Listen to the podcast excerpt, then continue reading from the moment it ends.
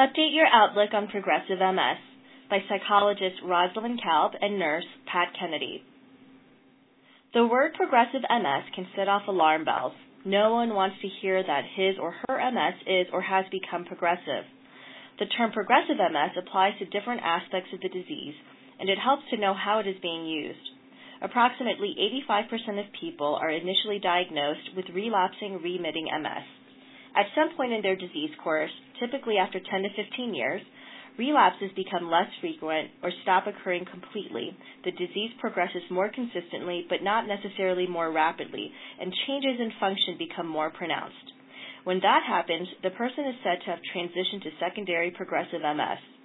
Approximately 15% of people are initially diagnosed with primary progressive MS. This group tends to experience gradual changes in symptoms and functions over time without defined relapses. It is important for people to have an understanding of what these terms mean so that if they receive the word that they have had progressive MS, they can begin to think about how to plan for any changes that may occur. When symptoms worsen and abilities are affected, it can feel frustrating and frightening, particularly when a person feels he or she has been doing everything possible to manage the disease. Just when one seems to have a handle on MS and its symptoms, changes can occur, making the playing field feel totally different. Some people express fear of the future, seeing only a downhill slope. Others are disheartened and lose the oomph they need to try new ways to solve problems. This is a time when anger, grief, and anxiety may feel more intense. We urge all of you, individuals with MS, support partners, and other family members, to step back and rethink the future. There are exciting developments in the area of progressive MS, and there are many things you can do to optimize your health and well being with progressive disease.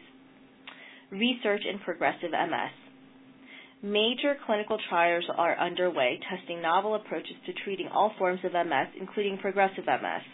The International Progressive MS Alliance is focusing new resources on finding the answers that will lead to new treatments and ultimately end progressive MS.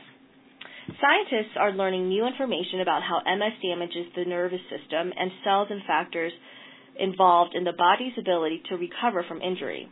Early human trials of new therapies to repair myelin are already underway. Studies are providing new evidence that exercise and rehabilitation can improve many functions and even help rewire and possibly build areas of the brain, and researchers are pursuing these leads to find the best ways people can maximize quality of life. Managing your MS using a team approach. Comprehensive MS care for a person with progressive disease involves ongoing symptom management, rehabilitation to enhance function, comfort, and safety, adaptive equipment to optimize mobility, independence, and participation, and careful attention to optimizing mood and cognition. It is important to assemble a team of professionals you trust and with whom you can communicate comfortably whenever there are changes in function and or new symptoms. Your neurologist, nurse, physical or occupational therapist, and mental health care professionals can help you evaluate those changes and identify treatments, tools, and resources to improve the situation. MS is a journey you do not need to travel alone. Enhancing your wellness and health. You are more than your MS, and your health and well being are about more than treating your MS. A healthy diet, regular exercise geared to your abilities and limitations, effective coping and stress management strategies, and care attention to your mood are all essential to your overall quality of life. If you smoke, you have one more reason to quit. The research clearly shows that people who smoke have an increased risk of disease activity and progression. Regular checkups and preventative screening as recommended for your age group can help. Maintaining a balanced relationship, Healthy relationships with care partners are built on open communication and mutual give and take. Each person in the relationship needs to feel like a value contributor. If your partner starts to feel out of whack, with one person t- taking on too much of the doing and giving and the other feeling increasingly like a non contributor, it's time to talk about a redistribution of responsibilities. If your MS symptoms are making it difficult for you to do the things you used to do for your relationship and your household, think about swapping some things around. Building your support network friends, family, medical team, employer, colleagues. Family, friends, colleagues, as well as your healthcare team are all essential parts of your support network. Stay connected with others, even if it means finding new activities, interests, and opportunities for engagement. Isolation is not good for your emotional or your physical health. The forward journey will be different for every individual and will need to be managed differently.